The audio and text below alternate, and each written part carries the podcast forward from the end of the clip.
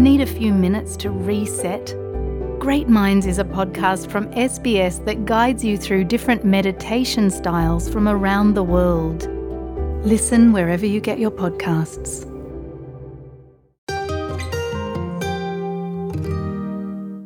Kung kami lang po masusunod, yeah, gusto namin marami. Kaso, napakahirap. Sa amin po, mutually, talagang gusto namin, ang Filipino tradition and culture yung ma- ma-adapt namin ng mga bata. Na if ever one day, pag nagka-apo kami, kumbaga yung Filipino background is iti-treasure nila. Solong anak si Barry Dennis Duremdes na mula ang angkan sa Davao at Iloilo. Ganon din ang asawa nitong si Erbel o kilalang Bell ng mga malalapit sa kanya na mula naman sa Batangas. Nagkakilala ang dalawa matapos magtrabaho sa isang five-star hotel sa Singapore. Tatlong taon din silang nagtrabaho doon. Subalit nang dumating ang krisis sa ekonomiya taong 2008, unti-unting nagbawas ng mga empleyado ang kanilang kumpanya.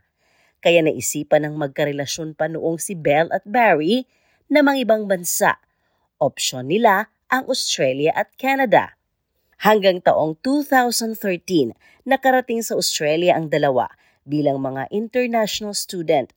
Nagpakasal din sila sa Pilipinas taong 2015. Subalit inamin nila, tila dumaan sila sa karayom nang magsimula dito sa bansa. Nung lumipat kami dito, culture shock syempre kasi dito lang yung first na napuntahan namin na bansa na yung rental is weekly binabayaran. yeah.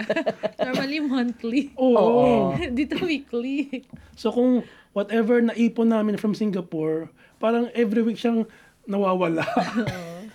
Kasi every week nagbabayad ka ng bills eh. So yun yung challenge. And then yung the fact na wala kami talagang ano support system. Kasi nung dumating kami, ni walang sumundo sa amin sa airport kasi wala pa kaming kakilala eh. Matapos ang ilang taon, nabiyayaan ng anak ang mag-asawa. Babae ang panganay nila na pinangalan ng si Blair, anim na taong gulang, at bunso na si Bryle, dalawang taong gulang.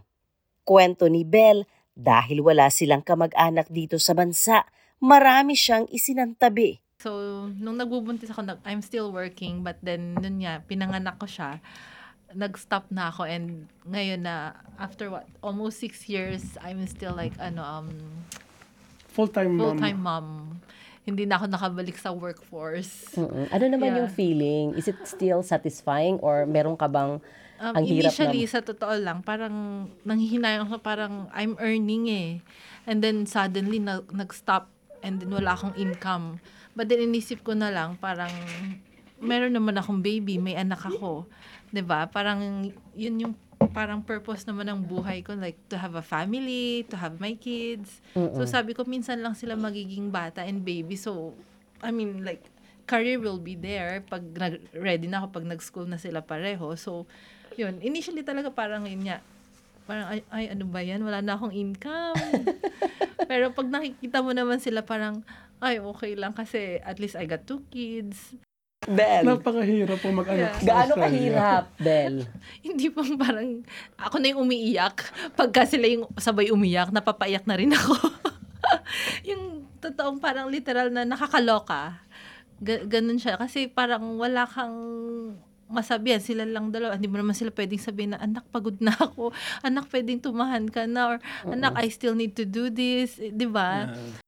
Todo suporta naman ang asawang si Barry na nagtatrabaho bilang isang authorized officer sa transport dito sa New South Wales. Nagtatrabaho po ako, tapos siya yung lahat sa bahay. Pero, ang ginawa ko kasi sa trabaho ko, para siyang, inano ko siya, second priority ko talaga siya. Na hindi, hindi siya yung, kumbaga, work-life balance, more on life na talaga ako ngayon compared sa work. Kasi, um, ang income naman po is regularly andyan, pero ang family time kasi is tuloy-tuloy at mabilis, kumbaga sa niya sabi ng lahat, mabilis na lalaki yung mga yan, mamimiss mo. So talagang ako, focus sa family. So as much as I can, tulungan po kami. Like, kasi alam Paano niyo yung naman po, tulungan? Bel, paano yung Mm, tulungan? Like, kunyari, um, syempre whole day na akong nasa kids. So, kahit siya pagod na from work, tinatry niyang kunin yung mga kids para makapahinga ako ng kahit papano. Yung magkaroon ba ng kahit konting me time. Although, hindi naman talaga possible sa mga to, lalo um, breastfeed eh.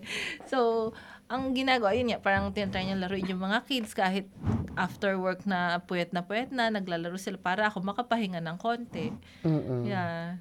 Tsaka yung mga gawain din po sa bahay talaga na kung usually yung normal husband ka lang, pag uwi mo, syempre, papahinga na ako ha, off na ako ha. Pero hindi. Na, andun yung mga hugasin. Kailangan magluto. Kailangan mong maglaba minsan. Kumbaga talagang, ano na talaga po, yung, as, kasi hindi mo, like ako, alam kong, alam ko po kasi yung hirap sa bahay. Mm-mm. I'm I am aware kung gaano kahirap yung sa kanya the whole day sa bahay. So, as much as I can, kung makakatulong, tutulong po. Kasi, pag siya ang nag-breakdown, mahirap. Kasi yung mga bata sa kanya nakadepende. Sinisiguro din ng mag-asawa na kada linggo may oras sila sa mga bata tulad ng family bonding. Schedule na talaga yung week kasi namin. So, pag sinabi kong, let's say, Friday is basketball, sa umaga, kasi pag day off ko po yun, for example, gagala muna kami, and then, um, iayos siya sa school. Pag pick up sa school, either nagawa na namin lahat ng chores sa bahay, then sa isang sasakyan, punta na kami. Alam na rin nila na it's basketball. So, andun din lang po sila sa gilid. Nanonood lang. Nanonood lang. Tapos ito, nahihilig na rin siya doon. Bagamat nagtutulungan ang mag-asawa dahilan upang gumagaan ang lahat, nangungulila pa din sila sa kanilang pamilya sa Pilipinas. Kaya madalas, nagbabakasyon ang kanilang mga magulang, subalit hindi ito nagtatagal dahil hindi sila sanay sa buhay Australia. Dahilan upang silang buong mag-anak mismo ay mas madalas kung umuwi dahil gusto ng mag-asawa na mapalapit ang mga anak sa kanilang mga kaanak at pamilya. yung lola niya every time na andito pero hindi po nagtatagal. Like two weeks, three weeks. At ang ginagawa namin umuwi rin po kami like every six months para lang makilala nila yung mga family sa Pilipinas. And then buti nga ngayon po kumbaga yung technology nag nag-catch up na lagi nakikipag-chat kami sa mga mag-anak yung alam niya yung mga lolo, lola, tita kasi nag-usap kami before ang gusto sana namin ma-adapt nila is yung culture ng Filipino pa din Yes po. na pag yung family, yung malaking family na happy. So yun yun po talaga yung kung minsan magastos, umuwi.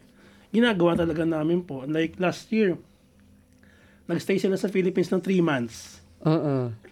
Kasi before siya mag-aral, sabi namin, sige, magstay muna kayo para makapagbakasyon. So from September to December last year po, nasa Pilipinas sila. Enjoy. Ako naman, umuwi, umuwi ako every month kasi hindi ko kinakaya. so every month, umuwi po ako ng days.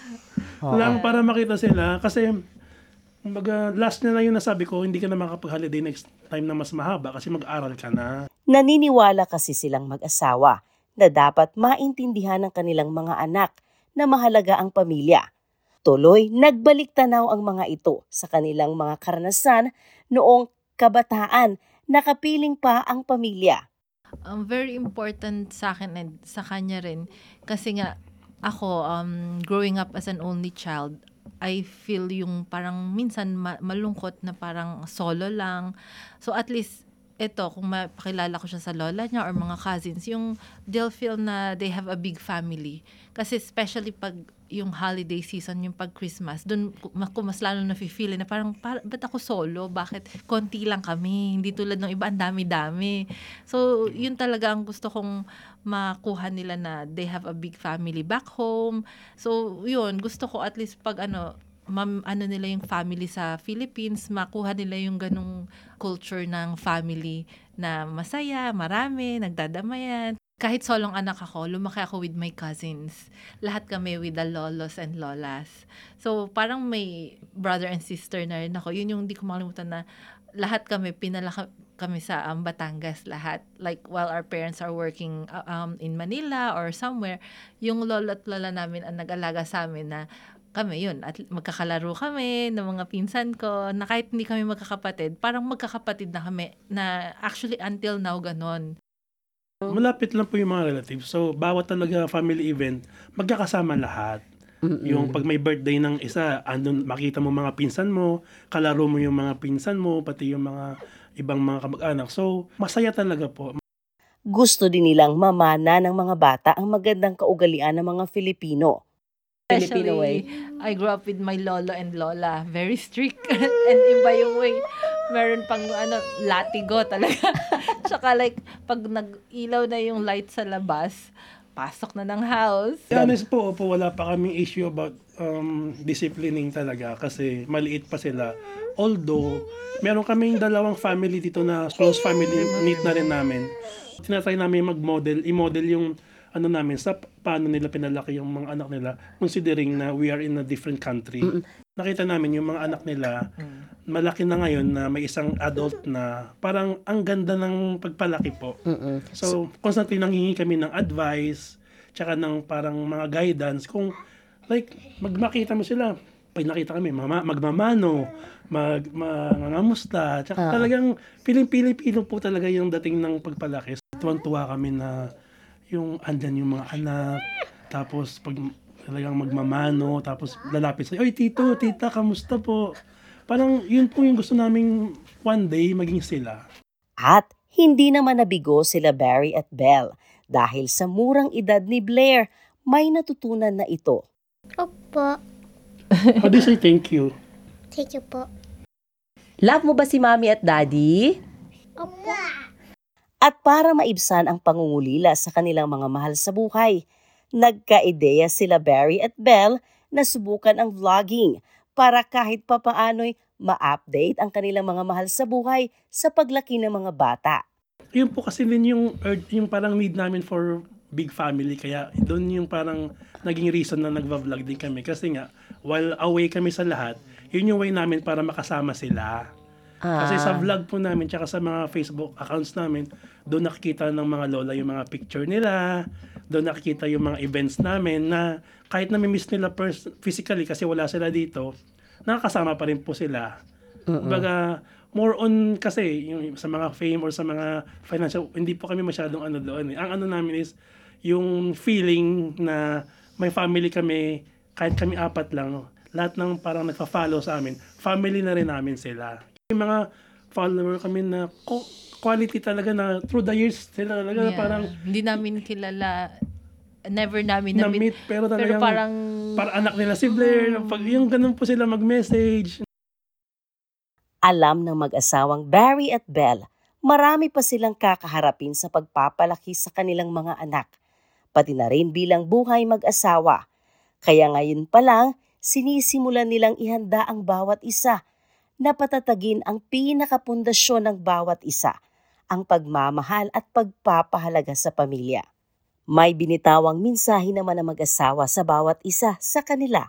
thank you daddy. Tsaka wala po yung bisyo. Wala, as in, basketball lang. basketball lang, but no drinks, no ano, yeah. Alam ko na hindi lahat ng husband ganon. Like, bago siya umalis to work sa umaga, ready na yung food namin kasi alam niya hindi ako makapagluto. Tapos, yung mga pwede niyang like, for example, laundry, isasalang na niya para sampay na lang ako. Yung isasettle niya muna kami lahat bago siya umalis. Na parang kahit pagod na pagod na siya to work, hindi siya tumitigil kasi alam niya for family. Kaya very thankful ako and mga kids and yung mom ko na yan, very, he's trying to be very strong for us. Kasi like ngayon, siya lang talaga yung nag-aano ng income for us. Like alam naman natin, especially like the last two years, yung mortgage, very hirap. Kasi pataas ng pataas yung interest rates na parang siya, kahit halos lahat ng sweldo niya napupunta na lang doon, then for us family, parang kinakaya pa rin niya na, sige ma'am, okay lang, ah, you don't need to work, focus on the kids. Kasi si Bel, I'm so thankful na ito yung naging life ko with you. You made it all happen and you made it all, you fixed everything. Kumbaga, kasi na hindi nga siya nag-carry ng other baby ever. Ano po yan? Kuliyala, solong anak na but then she accepted her role once na nakita niya yung anak namin na kumbaga yung mother's instinct niya talaga nag ano nag-prevail and I'm so thankful every day na kumbaga she took a back seat talaga para sa amin sa mga kids sa akin na ang gaan ng buhay namin dahil sa kanya and she has sacrificed every day po for us and so, I'm so thankful and I love you forever yan Sa ngayon, nakagawa ng libro si Barry para maging gabay sa mga future na mga ama at asawa. yun yung focus ko eh, yung pagiging father and husband. So parang, parang sabi ko, ano, what if mayroon akong maging guide through my experience para sa mga future husbands and sa mga current husband din na, kumbaga, yung style ko naman, ma-share ko din. Kasi kumbaga, ang share ko po, ang style ko po is talagang tutok, focus lang sa family. The fact na I chose my family, I wanted to be a good husband. Parang yun na talaga po ang life ko.